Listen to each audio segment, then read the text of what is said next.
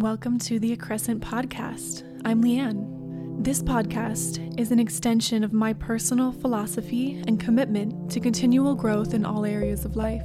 I firmly believe that optimal health comes from addressing all areas of us as human beings physical, mental, emotional, and spiritual health. Through expert interviews, I hope to both inspire and enable you to create sustained change in your own life. Thank you so much for tuning in and enjoy. Well, hello everyone, and welcome back to the Accrescent podcast. I have to apologize for not releasing this episode last Friday, as I had originally intended.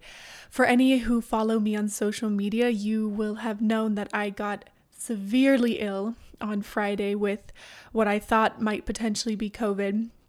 And have really just spent the last week trying to recover, regain my strength, and get over some of the last few lingering symptoms. But for any interested in that journey, I did write up a full blog post on it because so many on social media were asking me what I did to really get over the bulk of my very severe symptoms in about 24 hours. And there were some really specific things I did that I feel truly turned it around and honestly saved me from hospitalization. So I will link that in the show notes so you guys can check it out if you're interested. But today we have Karen Hurd back on the podcast and we actually had her on way back in March to do the episode on coronavirus, where she gave us all of these amazing tips and tricks that we can do at home should we begin to get ill or even if we just want to prevent getting sick. And I do have to say, I followed every single thing she mentioned in that podcast just this last Friday when I got so, so sick. And again, I think they played a huge impact on my recovery. So I will also link that in the show notes. But today with Karen, we are talking all about acidity. And I know that sounds like kind of a broad topic, but I have actually been learning about acidity and how it potentially relates to cancer along my journey. And so I wanted to get her take on acidity. And so this is, for me, was an incredibly fascinating episode. I have to warn you, it gets a little bit sciency because she is just an incredible biochemist who truly, truly knows her stuff. And so bear with us as um, she gets very sciency on us and shares the root of things in a very scientific way. Um, but i promise you i it makes a lot of sense the way she presents it. And we touch on some really key things about how a lot of what we think and are told about acidity in the body is not necessarily true. We also talk about how the keto diet long term can actually be very harmful for the body, and she breaks down exactly why that is and what it's doing to some of our different organs and hormone production. And then how acidity in the gut can actually lead to a lot of different gastrointestinal issues, and then how we can resolve those issues very, very easily just by adding one thing to our diet. So, you will have to listen to the full episode to find out what it is. I wanted to also, real quickly, check in and see how many of you guys are listening to the magnetic moments that come at the end of the podcast. And the reason I'm asking is because I want to know is this something that you find helpful? Is it something that you wish was at the beginning of the episode because at the end you just you don't even get to it, you don't listen to it? Um, or is it something that we can just kind of stop doing altogether? I want to know so that I can make sure I'm including content and things in these podcast episodes that you find really valuable. So if the magnetic moments at the end of each episode aren't that valuable to you, let me know. I will not be offended at all. I just want to get your general feel, your comments on it. So please, please, please send me a message on social media or on my website. I'll leave links to those below so that you can let me know your take on it, whatever it is. I wanted to include those magnetic moments, basically the challenge for the week, to help everybody integrate what they're learning into their lives, even if it's just in a small way. So, the purpose of the magnetic moments is to really start to create change in your life, but to make it feel very manageable and not overwhelming. But again, maybe this isn't the right place to do that, or maybe I need to start putting those at the start of the episodes. I'm not sure. I'm trying to get a better feel for it, but I need your guys' feedback to figure that out a little better. So definitely let me know. And of course, if you guys are loving this podcast, these interviews, please leave me a review and consider subscribing on whatever podcast app you listen to. This just helps me show up in more searches related to holistic and alternative health and helps more people like you find the show. So, thank you so much for tuning in every week with me. And without further ado, here is my interview with Karen.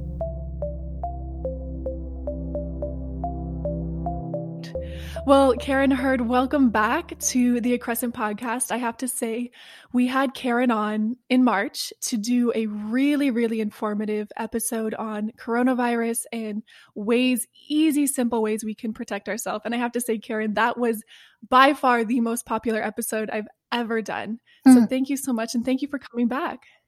You're welcome. I'm very pleased to be here. So, today we're diving into a topic, and as I said before, the topic of acidity, something that I'm just diving into and starting to learn more about. And so when I went on your site and I saw that acidity is actually one of sort of the key things that you address and can talk on, I was like, okay, I've got to have her on right off the bat in my own learning mm-hmm. journey on this to start diving in more. So, walk us through where do we even begin with this? What does it mean to be acidic and why is it an issue? I'm trying to think about if I just need to put it out as an introduction and then back it up. I probably do. We have made a big deal out of acidity, and it is not a big deal at all. We we're looking for ways to explain disease and, and, causes of disease. And so oftentimes we're going to put it, uh, make a scapegoat. And acidity has become hmm. a scapegoat for that. Now, there's a difference, you know, you asked me in your questions, you know, about the difference, difference between acidity being acidic and acidosis. Those are completely different things, and I'll discuss that later. But first of all, we have to understand acidity.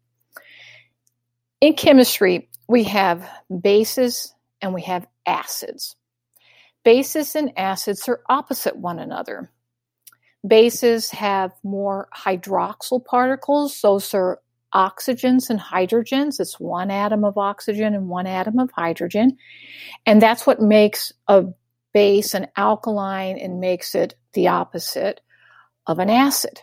An acid has more hydrogen ions.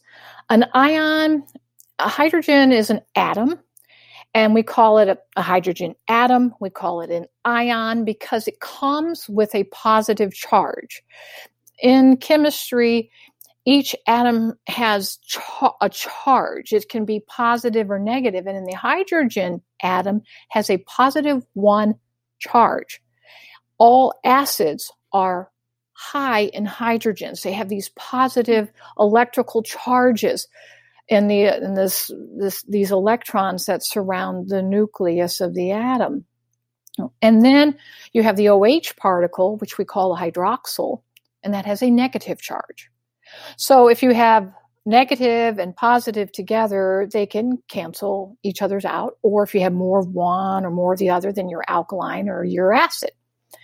And so what we have to understand, what is acidity. It's measured by something that we call pH. pH is the negative logarithm of hydrogen ion concentration. Now, I'm going to say that again because that is a mouthful, but that's what pH is. pH is a measurement of the negative logarithm of hydrogen ion concentration.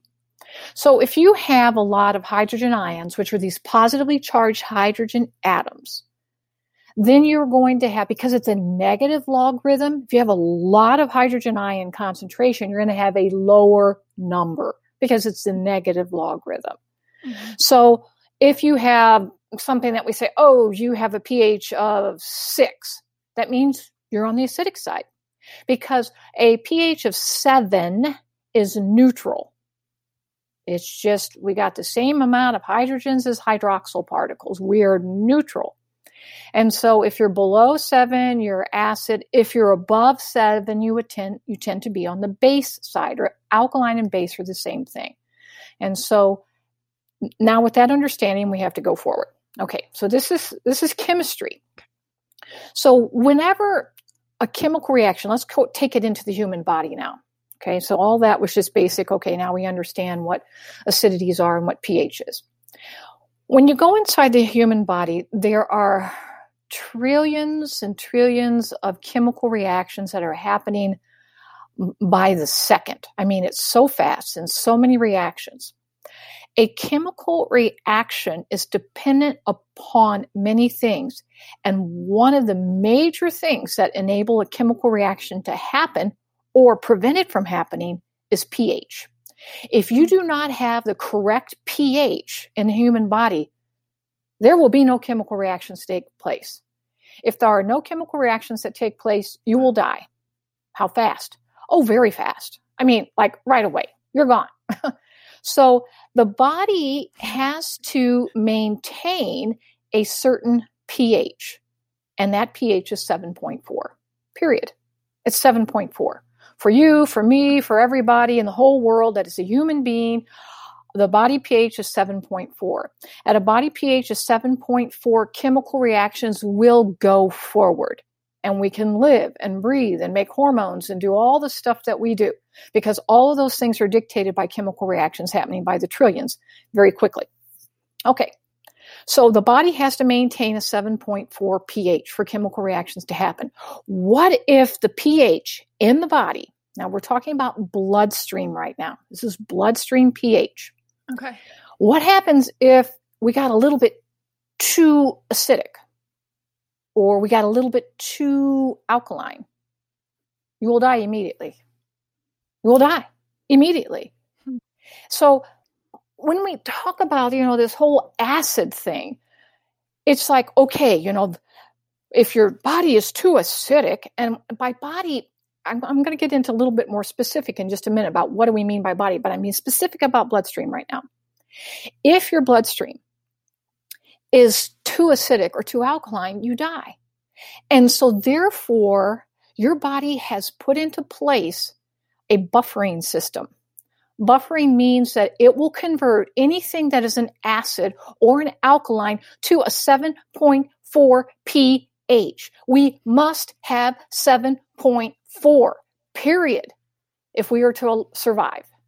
So, whatever comes, whatever you eat, it doesn't matter if you have lemon juice, which is a weak acid, or you have baking soda, which is a strong base, or whatever you're eating. It doesn't matter. Whatever enters into the bloodstream will immediately be buffered. And this is mostly done by the kidneys. And mm-hmm. we will add or subtract hydroxyl particles. That's that OH molecule, the oxygen and the hydrogen, one of each, that has a negative charge. And either we will add hydroxyl onto an acid and make it less acid and turn it into a neutral pH of in our body, which needs to be 7.4, or we will strip off some hydroxyl particles and then it makes it the neutral or the 7.4 is what our body requires pH. This is the buffering system. It always works for us. It never changes. It will always be there for you. Because if it doesn't work, it's not like, oh, you'll die in three weeks from now. No, this is an emergency situation. You're, it's, you're, it's over because no chemical reactions are taking place. Hmm. So that's why the body is always changing whatever you eat, drink, breathe in, the air you breathe in, it's changing it to get to this 7.4. And I want to explain a little bit more about what happens in outside of the bloodstream, but that's the basic premise. Now I can pause here okay. and let you ask me any questions or I can go on. Yeah, well, so I am curious now. You're saying the kidneys buffer everything. So, what I'm wondering, the first question that comes to mind is, you know, c- can we overwhelm our kidneys? Is there any negative effect to the kidneys if we're eating too much acid acidic you know foods and drinks or even too much alkaline foods and drinks or no it you know it has a really good system. You can't do it by what you're eating. And now there are conditions where like diabetic now now we're getting into acidosis okay? Acidosis means that you have become so acidic this is a critical situation it is a fatal situation. How do we get there? You have to basically be diabetic and specifically a type 1 diabetic you don't make enough insulin If you don't make enough insulin, then you can't take the sugars that you're consuming from carbohydrates that are in your bloodstream and they have to get into they have to cross through the cellular membrane and enter the cytosol of your cell and there they're burned in the mitochondria and give the cell the energy it needs.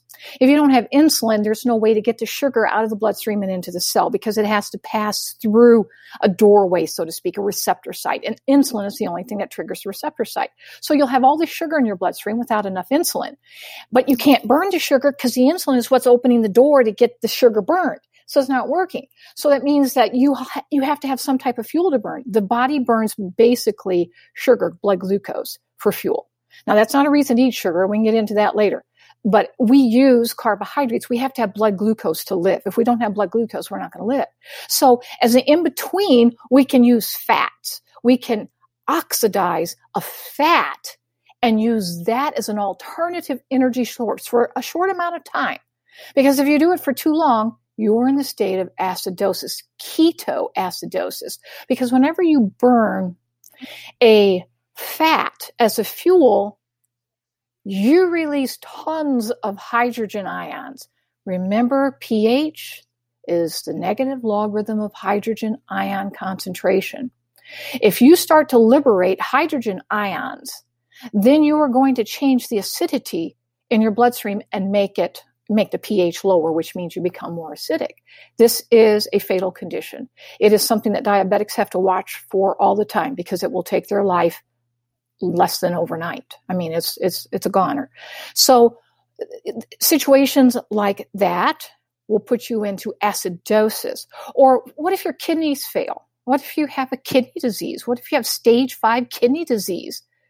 That means that you're not able to filter, your kidneys are not filtering your blood.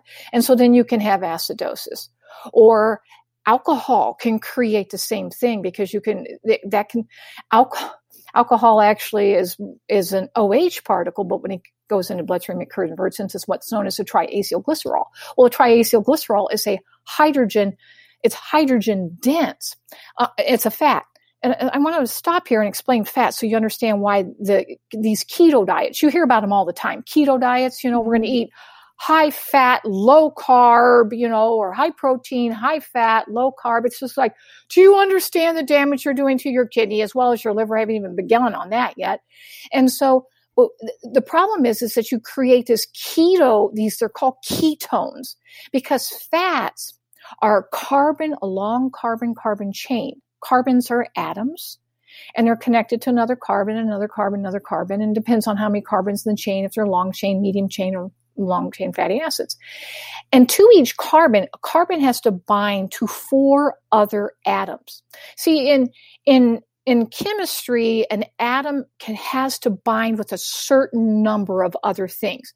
In carbon's case, this atom has to, not it's an option, maybe, and the best, you know, it's just like math. Two plus two is four. It's always four. Two plus two is always four.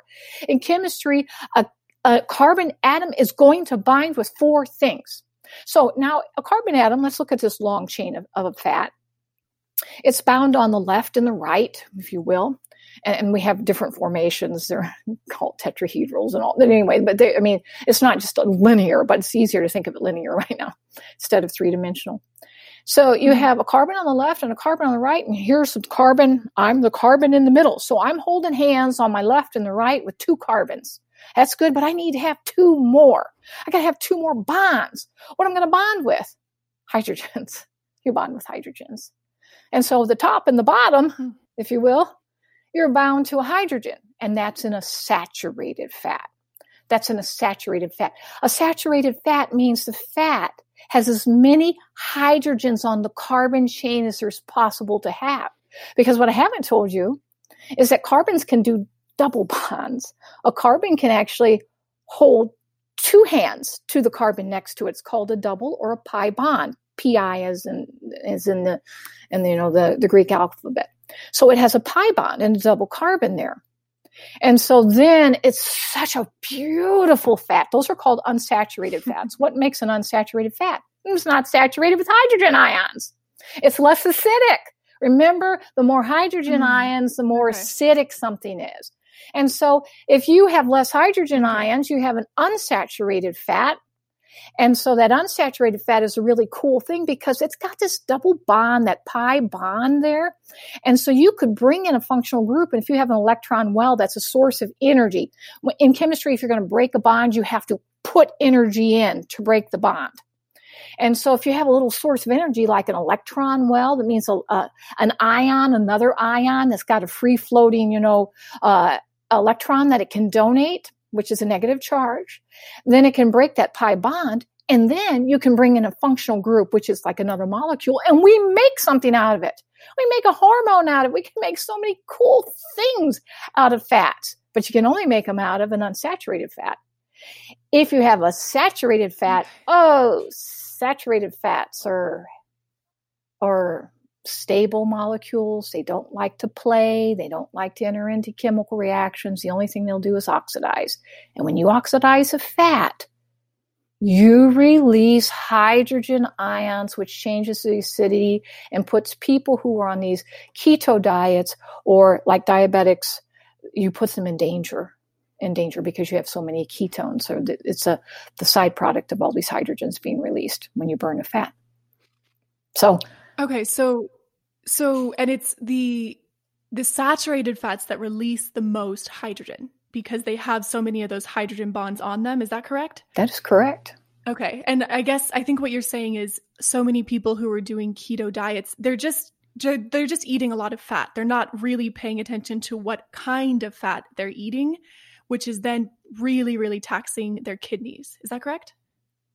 Yeah, it taxes the kidneys because the kidneys are responsible for for for getting rid of these ketones, but it, it also does some other things too. Um, oh man, does it cause a lot of problems? It's not just the fats. See, if you're not getting enough carbohydrates and your blood sugar is not where it should be, not only do we start to burn fat as a fuel and we have the side effect of producing ketones, but we also go through what's called the deaminization process. If you don't have enough sugar in your bloodstream, you have to have sugar. You just have to, especially your brain, to be able to send all the little electrical signals back and forth from one neuron, brain cell to another neuron. This is going to call for a blood glucose reaction to be able to make this happen. If you don't have that, then your body will actually create glucose. We can create sugar. We can make hmm. blood sugar. The liver does that, not the kidney, but the liver. So the liver, when you don't have a blood glucose level where it should be, then the liver is going to get to signal that you it has to go through a process called gluconeogenesis. Gluco means sugar, neo means new, genesis means creation. So we will go through a process called gluconeogenesis and we will create blood glucose so that you can stay alive. Because if you don't, you actually die of something called insulin shock because you have so much insulin because people are on this diet, they're, they're not diabetic a lot of most of them actually. But you're still producing your normal amounts of insulin, but you don't have the blood glucose levels, and your body's going to reduce that because you don't have the blood glucose levels, but you still have insulin circulating, and then you have too mm. much insulin, and then we put ourselves into this state, and so your body is going to do all that it can to produce glucose, and it can. The liver will produce it. How do you make glucose? I mean, if you're not eating any carbohydrate, do we have some carbohydrate stores in the human body anywhere? Nope. We don't, we have fat stores. We can break down protein. Our muscle is made out of protein. And we've already talked about fats. That's what we burn first. That's why the keto diets work. I'm not saying that you don't lose weight on keto diets. Of course you do, but you do it at the expense of your health at a great expense mm. to your mm. health. So we're burning fats, but we're also going to have to, we can't just burn fats alone. We still have to burn blood glucose, but you don't have any because you're not eating any. So, and you get them from carbohydrates, just eating your vegetables and legumes, you get carbohydrates. And so we don't, we don't eat them. And so we force the gluconeogenesis process. And into doing that, you have to produce adrenaline because adrenaline, to, to make these chemical reactions happen, you have to have a trigger. You have to have, you know, I'm giving you instructions that you need to go into gluconeogenesis, Mr. Liver. and so the hormone that does that is your fight and flight hormone. Hormones, mm. actually, they're called epinephrine and norepinephrine. We call them collectively adrenaline. So you'll have an adrenaline release to be able to start the gluconeogenesis process and keep that going on. And I'm going to tell you how that adds to the hydrogen in just a moment. But I want you to, to understand that when you call on the adrenals over and over and over to continue this gluconeogenesis process, that's why people on a keto diet, oh, I just feel so energetic and so great and so sharp minded. Yeah, you're running on adrenaline. Have a pot of coffee, mm. it'll do the same thing. You know, smoke a cigarette, it'll do the same thing and it's just not sustainable it's not you know, sustainable it, you you start off and i think maybe what the the catch is is you do feel great you lose a lot of weight really fast but it just sounds like it's creating this huge downward spiral of issues to come like hormone imbalances oh yeah. you know adrenal burnout which then can lead to thyroid issues. Wow Oh, okay. oh it, it, just it gets oh I, I have only touched on the tip of the iceberg about how awful it gets I mean, I haven't even told you what it does to the kidneys when you, because when you go through making a protein, because that's what to make the gluconeo, to make the sugar, we make it out of protein. So you'll actually start to break down your muscle tissue.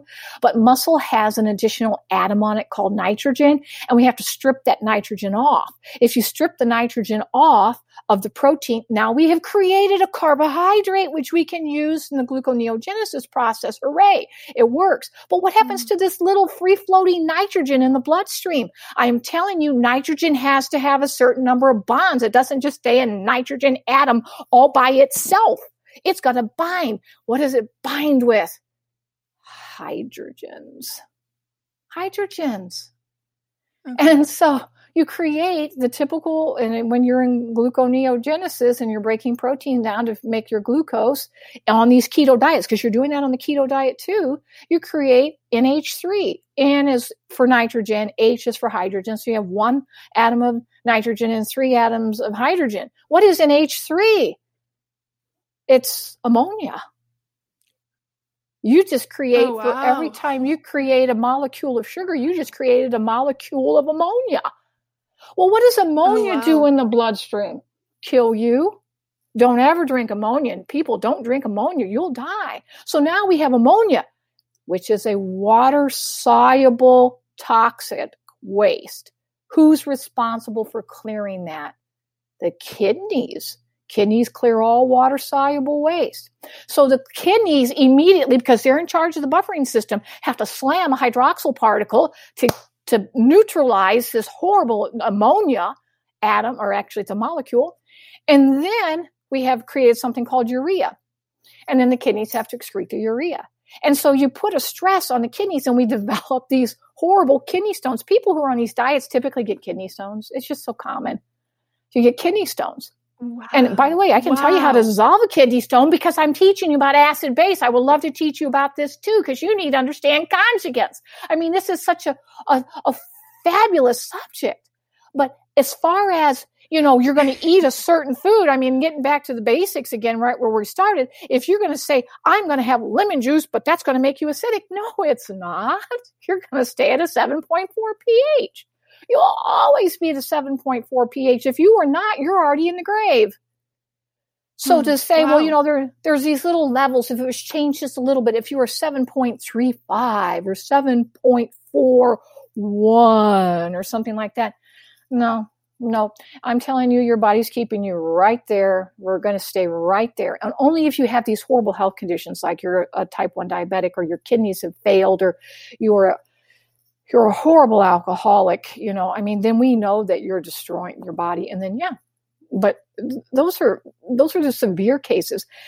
The acid, the whole acid issue nowadays is that, that has come into our natural health realm is that, you know, if you're a little bit too acid, then, you know, you can, you will, you will be more susceptible to disease and cancer and all that. I'm sorry, that's just not true.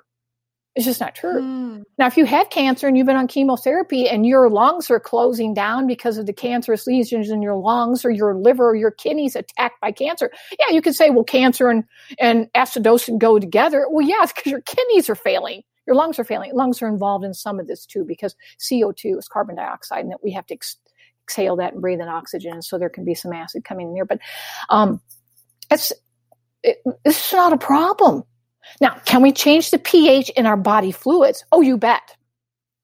So that was going to be my next question because because people you know, people do, I think like the, the tongue strips or the urine strips and they test their pH every day to try and track where they're going. But explain that to me is that's not really what your pH is. No, that's not what your pH is at all. Because if it was, if if you tested your urine or you tested your your tongue and you're at a six point something, if that was in your bloodstream, you would have died a long time ago. You're just testing your mouth acidity, the saliva, or you're testing your urine acidity or you know your gut acidity. I, I need to explain to you, we do have to have acidity in the gut, which means your saliva will also be acidic. You have in your stomach a one molar solution of hydrochloric acid. Hydrochloric acid is the strongest acid that we have. We only have a few strong acids in the world of chemistry. Hydrochloric acid is one of them. Now, it's only a one molar solution. A one molar solution in Chem Lab, we can wash our hands in a one molar solution of hydrochloric acid and it doesn't burn the skin off. But if it was a six molar solution, oh yeah, it just burn skin right down to the bones. It just whoop, strip it off. It's that acidic. But we have to have acids because those acids are what are enabling us to digest the foods that we eat. We have to have a way to break foods down into little teeny tiny molecules that can cross these hair like projections on the inside of our intestinal tract called villi so that they can enter the bloodstream and nourish us. If you swallow a penny, you know that penny is going to come out in your stool as a penny.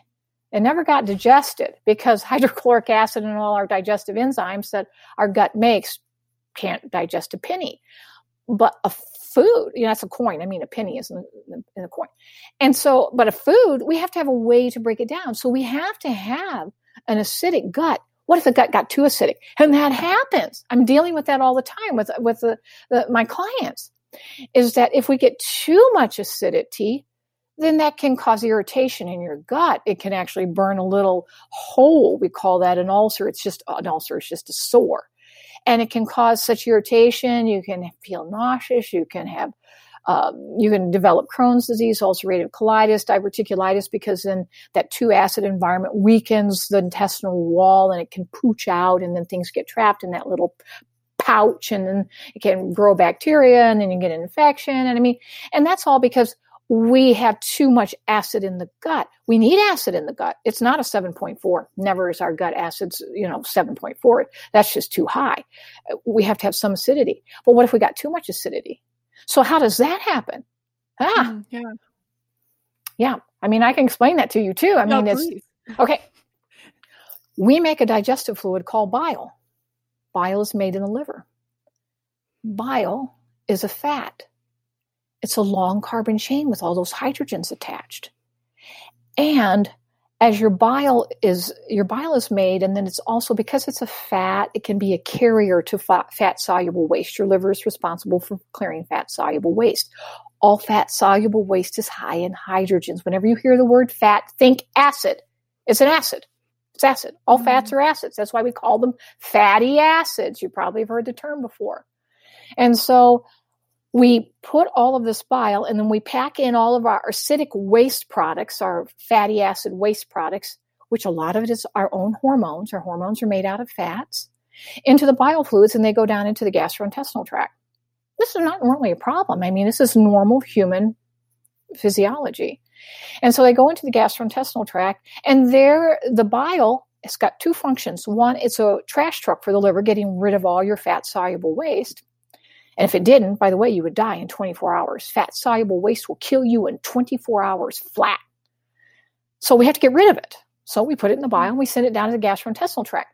And so then the goal is to put all of this waste into the toilet in the form of a bowel movement. And say, well, why can't we just urinate it out? It's because the kidneys only deal with water soluble waste. Fats and waters, they're immiscible. They, they don't mix. They don't like each other. They don't have anything. They run away from each other. They're afraid of each other. They have no chemical interactions whatsoever. So hmm. you have to have different organ systems to deal with fats than you do with water soluble waste. So our fat soluble waste, which is more deadly than our water soluble waste, water soluble waste, if, if your kidneys failed you utterly, totally, without you being in acidosis, I mean, they just quit working today, you would have about two weeks before you die in your own sewage that you're not able to clean out. If your liver fails you, you will die in 24 hours because that fat soluble waste recycles, recycles in your bloodstream and then it kills you. It's just too, it's that toxic. Most of our cancerous waste, by the way, is fat soluble. Mm. So in mm-hmm. the, the liver, we clear out all this waste. We de- make bile. We deposit in the bile. We send it down biliary ducts, which are tubes that lead into your gastrointestinal tract. And there, we're getting rid of the waste. And two, the bile is what digests the fatty acids that you eat. We eat foods. I mean, olives and avocados. These are very good foods for you, olives and avocados. Nuts, you know, whether it's almonds or walnuts or whatever, you're you're using canola oil. Canola oil is not a bad oil. A lot of people are on that canola oil. I hate canola oil bandwagon. They don't understand what canola oil is. It's a wonderful omega-6 fatty acid. Anyway, so you're eating these good fats. Well, they're all in long chains. The normal fat is 18 carbons long. Well, we don't want to absorb 18 carbons into the bloodstream. We, we got to break them down in little smaller chunks, please, because it's just, we can. But when you get into the bloodstream, we, we want to make sure that they have those pi bonds. If they don't have a pi bond, then they will oxidize. And if you oxidize a fat in the bloodstream, then you cause atherosclerosis, which is this buildup of fatty plaque on the heart arteries or the carotid arteries in your neck. You cause all kinds of health problems because when you oxidize a fat, what are you releasing? Hydrogen ions. And then we have to go through the whole, you know, balance of the 7.4 pH. It just creates so many health problems. So anyway, you eat good fats. We still have to break them down. Who does that? Bile. It's not, uh, we do make lipase. We have a couple of pancreatic enzymes that help with the digestion of fats, but the vast majority of fat digestion is done through this digestive fluid bile because fats digest fats.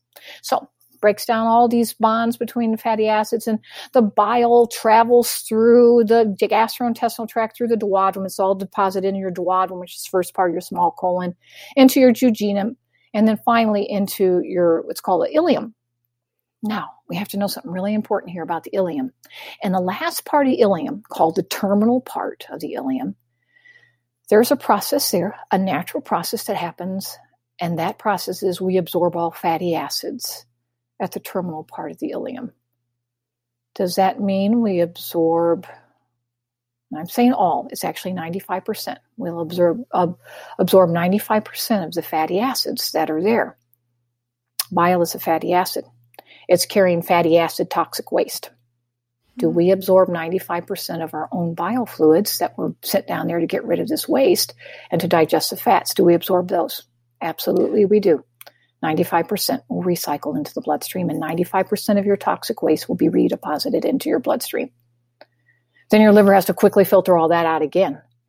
And in the meantime, you have more toxic waste because I told you before that that uh, the main thing that we're clearing, the liver is clearing, is your own hormonal products. If you don't have hormones, you don't live. Hormones are catalyzing all chemical reactions. Not all, but almost all, you can almost say all. It's almost every chemical reaction is going to have to be catalyzed. It means made to go forward with a, with a, a hormone. So if you have an overabundance of hormones, you get all kinds of problems. PMS, PCOS, infertility, it just the list goes on and on and on arthritis and just uh, gobs of problems so besides anxiety and depression and all of that because these are also neurotransmitters and so you are pulling out these hormones and then this all got deposited into the bile now it's out of the bloodstream. Phew gone. We're so glad. But 95% came back. And while this stuff was down in the gastrointestinal tract did you stop making hormones? No you made new hormones. You're supposed to. So when this recycled 95% comes back it has to be pulled out of the bloodstream before it kills you and then we have to also remove the waste products from the new hormones you made. So now you have bile that is more concentrated in what? Hydrogen ions. So every time you have bile recycle, and it depends on the person, but the average is 20 to 72 times a day, we're recycling our bile at 95%, you are adding to the hydrogen ion concentration in the biofluids, which is outside of the bloodstream. Your bloodstream is still 7.4. It's not going to change. I'm telling you, it's not going to change. But now in your biofluids that are in your liver and being secreted into your gastrointestinal tract, that is outside of your bloodstream. That's in a different system of tubes, if you will. then you're increasing the hydrogen ion concentration. Well, what does that do? pH is the negative logarithm of hydrogen ion concentration. That means you lower the pH of your bile. That means your bile becomes more acidic than it should be. So then it starts to cause you to have problems with your gut. It can actually get so much hydrogen added on to this carbon chain of the of your biomolecule that you will change your bile from being a liquid into a solid. See, that's something, whenever you add hydrogens into anything, the more hydrogen something has, it changes the physical state. We have three physical states. We have gas, we have liquid, we have solids.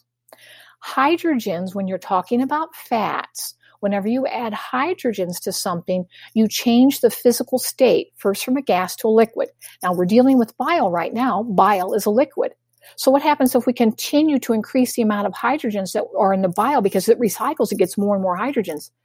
Then your bile will get thicker and thicker. We call it biliary sludge. Biliary comes from the world, word biliary ducts. Those are the, these little tubes that lead down to your gut.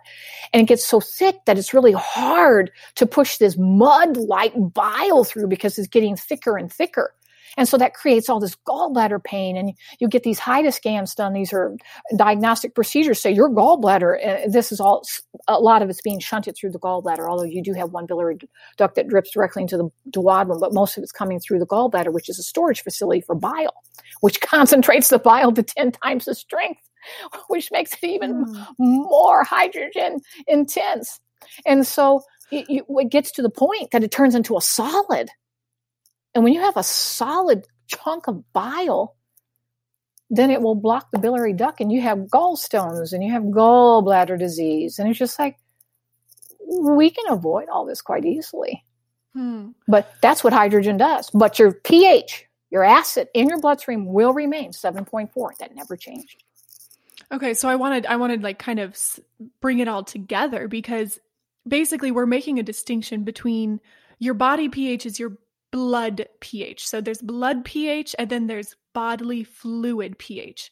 Blood pH is going to stay the same. Yes. Nothing's going to change that. Otherwise, you will die. Bodily fluid pH yes. now, if you become too acidic, that can start to cause some issues. And I think you mentioned some of them like Crohn's, um, they're gastrointestinal issues. Yep, they're gastrointestinal okay. issues. So first of all, you can have acid reflux. You can have geographic tongue. That's where people have these white and red. You know, it's.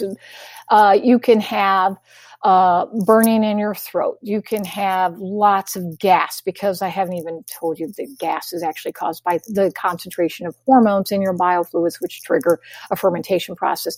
You can have nauseousness. You can have gallbladder disease. You can have primary sclerosing cholangitis, which is a, a disease of the biliary ducts leading from the liver down into the gallbladder and in that biliary tree that leads down. You can get pancreatitis. You can add diverticulitis, Crohn's disease, ulcerative colitis, colitis, pancolitis, um, sigmoiditis. I mean, it's it's anything that causes inflammation. What's causing the inflammation? The acidity in these bile fluids are creating irritation mm-hmm. because when you get this acidity dropping, it's very harmful and irritating to the tissues that it comes into contact with. Well, we can easily mm-hmm. change mm-hmm. it. You just throw away the bile. If you throw away the bile, then you don't concentrate it, and then we we've solved the issue. Mm-hmm. So that's yeah, so how do we how do we not absorb back that ninety five percent of bile? So I am quickly pausing this interview with Karen Hurd to share one of my favorite products with you guys. It's something I use every day, and it is the Propolis throat spray from Beekeeper's Naturals. For any who don't know, propolis is actually a substance that bees create, and it is basically the antibacterial of the hive. So, propolis spray is incredibly powerful for boosting the immune system. It's antibacterial, antiviral, antifungal and I take it daily to help keep my immune system strong. I actually wrote an entire blog post on the benefits of propolis And after writing that, I was even more convinced at how powerful and effective this substance can be. And as I said, it's something that I take daily. I make sure I always take it with me when I travel, and I never get sick anymore when I travel, which is something that used to always happen just because my body isn't used to being exposed to so many different kinds of bacteria at once. So I cannot recommend this product enough. It's something I have gifted to so many friends and family. So I will leave a link to my blog post on propolis in the show notes, as well as a link to the Beekeeper's Naturals website. And you can use my code LA10 for a discount at checkout. So how do we how do we not absorb back that 95% of bile? You have to eat something that will bind with the biomolecule. And this gets into chemistry. It, again, you, you, have to find something that will capture this micelle. A micelle is just a, a fat molecule. That's what we call biomolecules, a micelle. You have to capture this biomolecule, and then it has to be a substance that not only can capture the biomolecule, but will can't be absorbed well, what is the only thing that we can't absorb besides pennies? I already told you we can't absorb a penny, a coin, if we swallow it. Don't swallow a coin, you can choke on them. Um, but anyway, um, so what, what do we not absorb as far as food is concerned? Consumption of foods. What do we not absorb? We don't absorb any fiber. Fiber. None. Fiber. Fiber, 100% of fiber, all fiber, always, no exception to the rule. 100% is excreted in your stool in the form of a bowel movement. That's it, 100%. So, do all fibers bind with bile? No, only soluble fiber. Okay. Only soluble fiber. And we have five, we have different types of soluble fiber. There's pectins, there's celluloses, hemicelluloses, mucilage. There, it, and so we have to find one that really, really loves to just capture this, this biomolecule. And so that is, if you're looking at food, those are legumes. Legumes or beans pinto beans, navy beans, garbanzo beans, lentils, black-eyed peas. Uh, there's Valentine beans, and there's yellow-eyed beans. And it's not soybeans. It's not peanuts. It's not green beans like the green beans we eat for vegetables. Those are not. They have more insoluble fiber. Insoluble fiber will not capture biomolecules, but soluble fiber will. So that mm. soluble fiber, it's a very complex soluble fiber that is found in legumes. It's a very complex polysaccharide. It, it's like a, a really tight mesh net. And in chemistry, we have different types of bonds. We have hydrogen bonds, we have ionic bonds, polar covalent. You know, we got all kinds of little van der Waals bonds. We got different bonds. It's not working on those. It's working on, hey, we just captured you in a net. This is a fishing net, and we got you captured. Hmm. And the biomolecule cannot escape the net. It is caught. And that net is going into the toilet. All of it, 100%. So you excrete the bile. You're not absorbing 95% then. All of the bile captured in that soluble fiber net is excreted. And so, so then we there... throw it away. Mm-hmm. So is there a base amount of fiber, soluble fiber that we need to be eating each day? And is it something like, you know, you you added some soluble fiber to your smoothie and you're good for the day or is it something like you kind of got to do it at each meal, make sure you're getting it so that all throughout the day you're keeping and continually capturing that bile? You have to do it for a healthy person who has no known health problems. They should be eating beans, legumes, soluble fiber three times a day breakfast, lunch, and dinner. It's just part of your life. You have beans for breakfast, beans for lunch, beans for dinner. You also have it with your food. It's a side dish. It's like you eat a vegetable along with your meal. Well, you're eating beans along with your meal three times a day. The average person of the average height needs about a half a cup. If you're a smaller person, a little less. If you're a big grown man that weighs, you know, 240 pounds, football player, you need a little bit more but we needed a minimum of three times a day. What if you were facing something that that is hormonally fed? Like a breast cancer that is tested for hormonally positive. You know, it means that your hormones are what created this. Your hormones are cleared by your bile and they're recycled, and that's the reason you have the cancer. So we need to throw that away.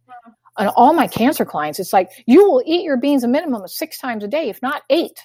You have to because we're recycling bile. I told you 20 to 72 times a day. For my really, like, I have people that are, have anxiety attacks, anxiety attacks caused by an overproduction of epinephrine and norepinephrine. And they're in this, or they're manic, you know, bipolar and you're in the manic phase. And they're having, or they're having a, a panic attack. I don't know if anybody's ever had a panic attack that's listening, but I mean, it's, it's, you, you feel so out of control. What do you do? You eat beans every 20 minutes because we have the potential to recycle our bile every 20 minutes. If you ate just a tablespoon or two, two level tablespoons of beans every 20 minutes, you're going to clear 100% of your bile. It's all gone. Woo, woo, woo. You throw it away. And you don't allow that epinephrine and norepinephrine to recycle back in the bloodstream. Or you don't allow the estrogen to go back into the bloodstream to continue to feed the cancer or whatever it is that we're trying to accomplish.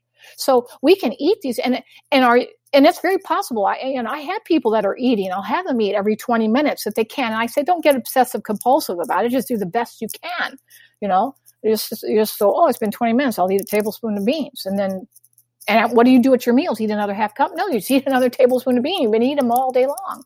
But that's for the real critical, you know, real bad cases as far as, you know, the healthy, normal person, three times a day. It's fine.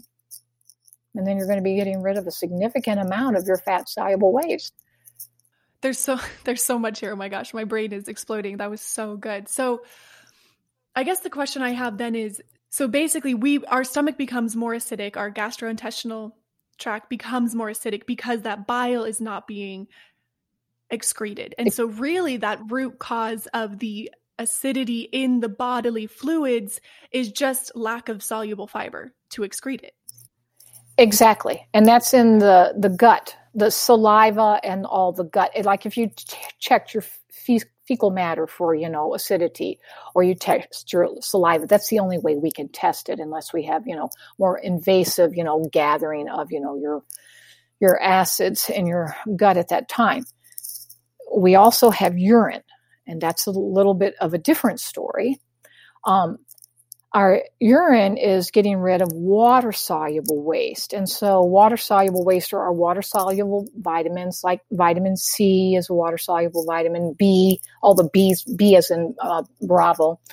And then a lot of minerals. All minerals are water soluble. That's our calcium, it's sodium, it's chloride, it is magnesium, it's all our minerals. And so, the kidney is getting rid of those things. If you're not getting enough water, or you're not, or you're doing things that are diuretics. Diuretics are things that we eat or drink that cause a loss of water, like coffee, herbal teas, celery juice, uh, different medications. Some people are taking diuretics because they have high blood pressure and or their ankles are all swollen up and you know they have a heart condition. Whatever. There's several different medications that are that cause diuresis. Or if you're kidneys aren't working. I mean, if you have kidney disease, then this is a problem because we're not able to to filter things out. So, what are we filtering out? And what is so important about this? It's because remember we are maintaining a 7.4 body pH. Never changes. It's always 7.4. And so, where are all these excess hydrogens going? We really the buffering system is basically run by hydroxyl particles, the OH particle, which has the negative charge. What, what, where are all these hydrogen ions that make this acidity going into your kidney? And your mm-hmm. kidney's got to clear those. And so then you can test and say, well, I'm more on the alkaline or this, you know, you test my urine. But at times we want more acidic urine. We want like let's just look at the kidney stones. Let's go back to let's say that you're on you know one of these diets that is high protein high fat no carbs or low carbs and you end up with kidney stones which is a common occurrence on especially these keto diets. So you have a kidney stone. Most kidney stones are calcium oxalate stones. Okay?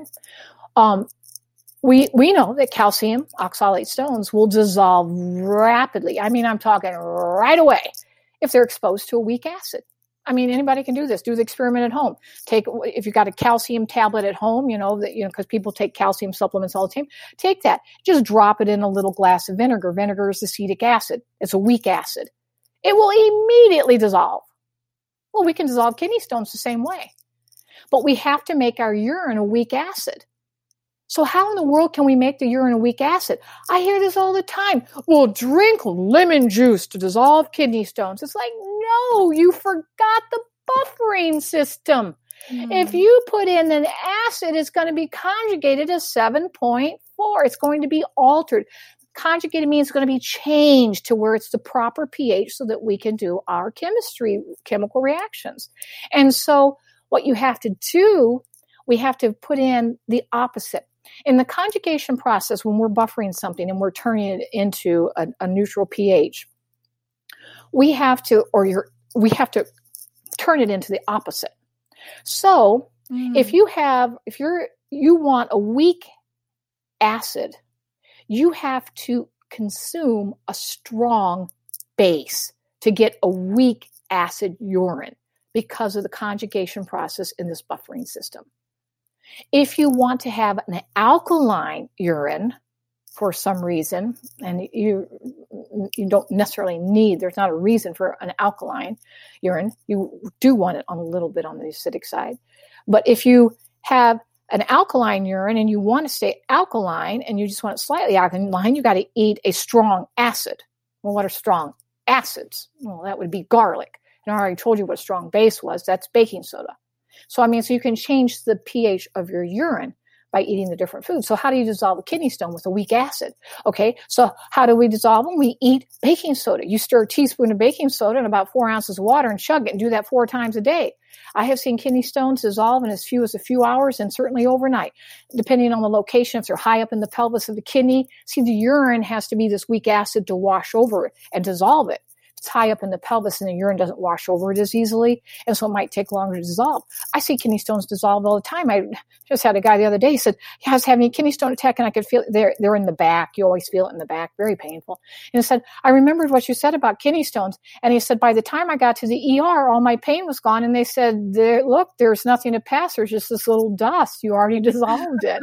he did that in 20 minutes by just drinking his baking soda water. I mean, and we go through wow. these lithotripsies. We go through these, these very invasive procedures of going up into the ureter. That's the place where the urine comes down and grabbing the kidney stone and putting stents in and all that.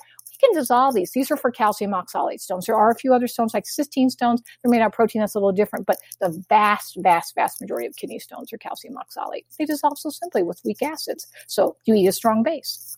So simple. It always works. Mm. This is yeah. just simple chemistry. It's just yeah. acid based chemistry. Yeah. And so, you know, there's, I know it's kind of a big thing right now doing an alkaline diet. And so I think my, from this conversation, I would say you don't need to eat an alkaline diet. You just need to eat more soluble fiber. Yes, exactly. You don't need the alkaline diet. I mean, mm-hmm. and, and, I'm laughing because you eat an alkaline diet, you don't even realize, but it's going to be turned into a 7.4 pH. I don't care how much alkalinity you do. So you change, you say, I'm going to change the acidity in your gut. Well, it doesn't stop the recycling of the bile. We still recycle the bile. I, I hear people say, well, I'm going to take mm-hmm. milk thistle because milk thistle causes your liver to release more bile. I'm going to, you know, drink lemon juice and oil and cause a large release of bile. Well, those things do cause a large release of bile, but all that bile will recycle at 95%. That doesn't cause mm, it to be excreted. We have to excrete yeah, it. And then you're compounding the issue. Exactly. Yeah. Exactly. So it's interesting because all of these, you know, all of these detox things, just like you said, we're going to stimulate the kidney to do this or stimulate the liver to do that. It's all just a waste and making the issue worse and worse and worse if we're never providing something for that bile to bind to. And it's also interesting that you're saying you know, it doesn't matter if you eat a certain diet to change the acidity in your stomach. If you're still not excreting that bile, you're going to have a, you know, more acid stomach because that bile is what's really the root cause of that acidity, high acidity. Yes. Yes. Hmm. Okay. Wow. it's so funny because it, yeah. it's just so simple. It is so simple. We, we, I, am just uh, astounded at the number of supplements that people take to try to get to whatever end. And, and my heart hurts so much for these people because they're desperate. They're trying to find some solution to their problem. And they don't know how simple it is to correct these things. But let's say we take in a bunch of supplements and a lot of them are going to be water soluble. Who has to clear all that stuff out of the bloodstream? Mm, the liver. Your, the liver and the kidneys. If it's fat soluble, it'll be the liver. If it's water soluble, it'll be the kidneys. Mm-hmm. It's just like, do you understand the load that you're putting already on an organ that you, you have some health problems because that's why you're pursuing all these different, you know, swallow this and swallow that. You already got a load on those organs and they're working hard and fast. And then you put even more of a load on them. It's just like, can we just do what we know? I mean, uh, this is just simple physiology of the human body and biology. We're looking at biochemistry here. It's all it is. And this is not questionable whether there's, you know, a buffering system that the kidney runs I mean, and the acid base chemistry. This is basic. This is, you learn this in your first year of general chemistry. If you go to college, you're going to learn about acid base balance in your second semester. Now, you won't learn about the buffering system in the human body till you get to your biochem, which is several semesters of chemistry away. But it's still, we, we know these things. This is not, mm-hmm. you know, unknown, but it is unknown to our general public because we're not, because telling a person to eat food is doesn't make a whole lot of money. I mean, we make money on supplements. The nutraceutical mm-hmm. industry is a huge industry. Pharmaceutical, of course, outstrips it, but the nutraceutical industry is a huge industry. So it's not mm, a popular answer yeah. to say just eat food, give the farmer the money, like he grew the food. Yeah. Yeah. okay, so then I, I have to ask this uh, after you've just kind of given your spiel on supplements, but I have to ask because I know so many people are going to ask this. What if they f- find some kind of bean based soluble fiber powder? Will that do the same thing, or is there just something that's being missed there? And there actually is a soluble fiber. I told you there's different types of soluble fiber, and a lot of people ask me about acacia powder, or they'll ask me about wheat dextrin. These are different forms of soluble fiber. The different forms of soluble fiber have a different capacity to capture the micelle, and it's only those those soluble fibers, the only one that is out there that you could use as a supplement is psyllium. That's the only one. Your acacia powder, your wheat dextrin, your inulin, you know, just run through them all. They will not touch this with a 10 foot pole. You could use psyllium. So psyllium comes from the plantago plant. It's the seed to the plantago plant. It is rich in the soluble fiber in that polysaccharide that can actually capture the biomolecule. So for like my people, like I deal with people who have stage five kidney disease. This is bad. Stage five kidney disease means you are on dialysis for your life. I mean, you have to go in on a regular basis and your blood is filtered by a machine because your kidneys can't filter anymore. Well, we can't put a lot of these wonderful nutrients that come in beans because beans are high in calcium. Beans are also high in magnesium and they're, they're, they're loaded with folic acid. They are the richest source of folic acid, which is a soluble B vitamin. They're so loaded with nutrition. But if your kidneys aren't working, then you just put a load on your system because your kidneys can't filter any of these additional things out. So then I'll say to that person, we will use psyllium instead.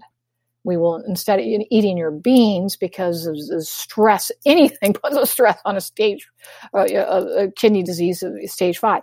But then what we'll do is that we will use psyllium instead and it's just it's a mm. powder and you mix it into water you can make it into a thin gruel um, and then you can eat it but you have to make sure you get enough water with it because water it's it just sucks up water too mm-hmm. so, wow karen thank you so mm-hmm. much was there anything else any other references books um, websites you could think to add um, the the problem it, it's all it's in the chemistry text.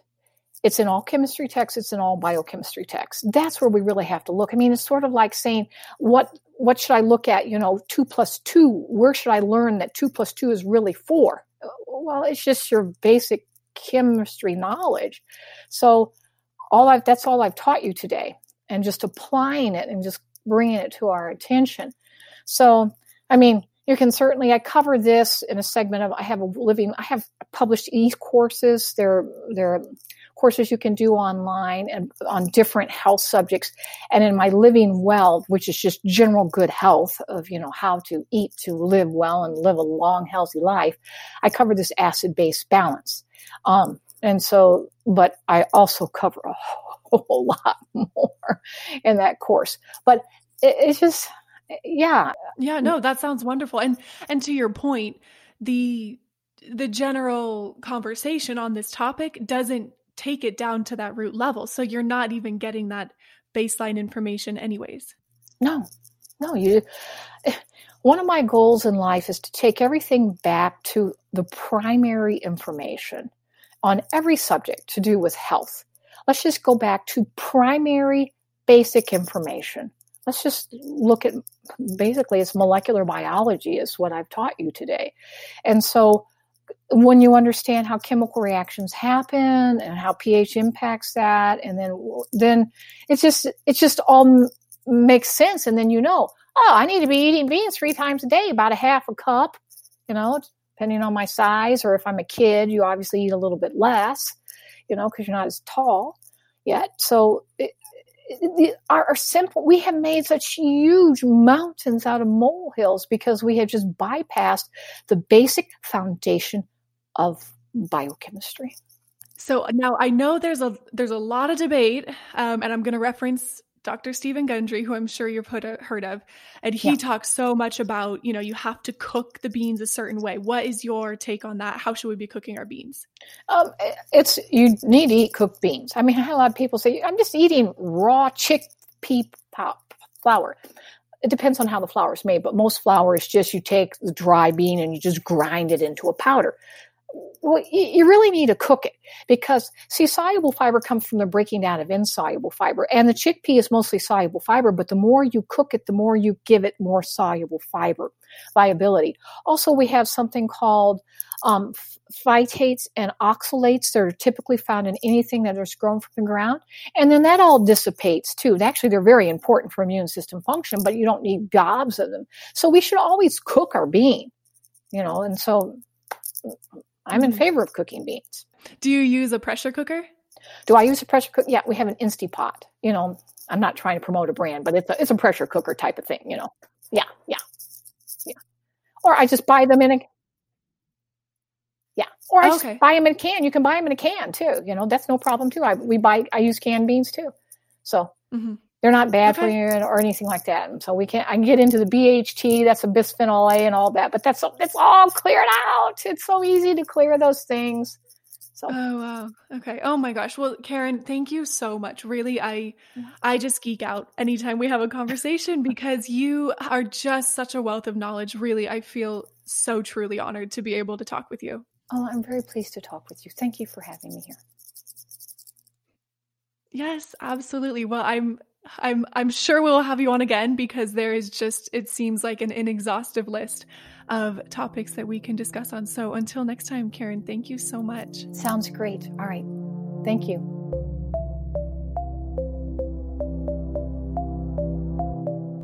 Woo. Okay, well, I hope you guys loved that interview with Karen. I, like I said, was completely geeking out I've already re listened to it a couple times myself and am taking notes because, like I said, she is such a wealth of knowledge. I could pick her brain all day long on any topic, truly.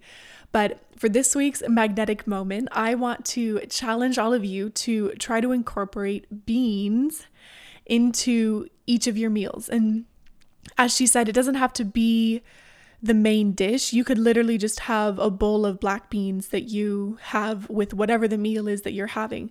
Um, I think it would be really fun to kind of see what happens. I'm actually going to be doing it for a week since I'm still spending this week in isolation. I'm actually doing what she suggested and taking two tablespoons of beans every 20 minutes and just seeing what's going to happen over the course of a week. What I can say right off the bat is that I have become very regular, and I was already pretty regular as it was. Um, so I will have to update you guys next week on anything else that I've noticed, but I want to challenge you all to try to add more beans to your diet. So if you do, try it for a week let me know how you feel. Or even at the start of it, be like, you know, just send me a message on Instagram and be like, hey, Leanne, I want to try this. Um, I'm going to check in with you throughout the week to see how I'm doing, whatever it is. Again, links to my Instagram and my website are always in the show notes so you can contact me directly. I love to hear the changes you guys are making and the these positive shifts how they're making you feel. So definitely reach out and with that everyone have a wonderful weekend and we will get back together next week.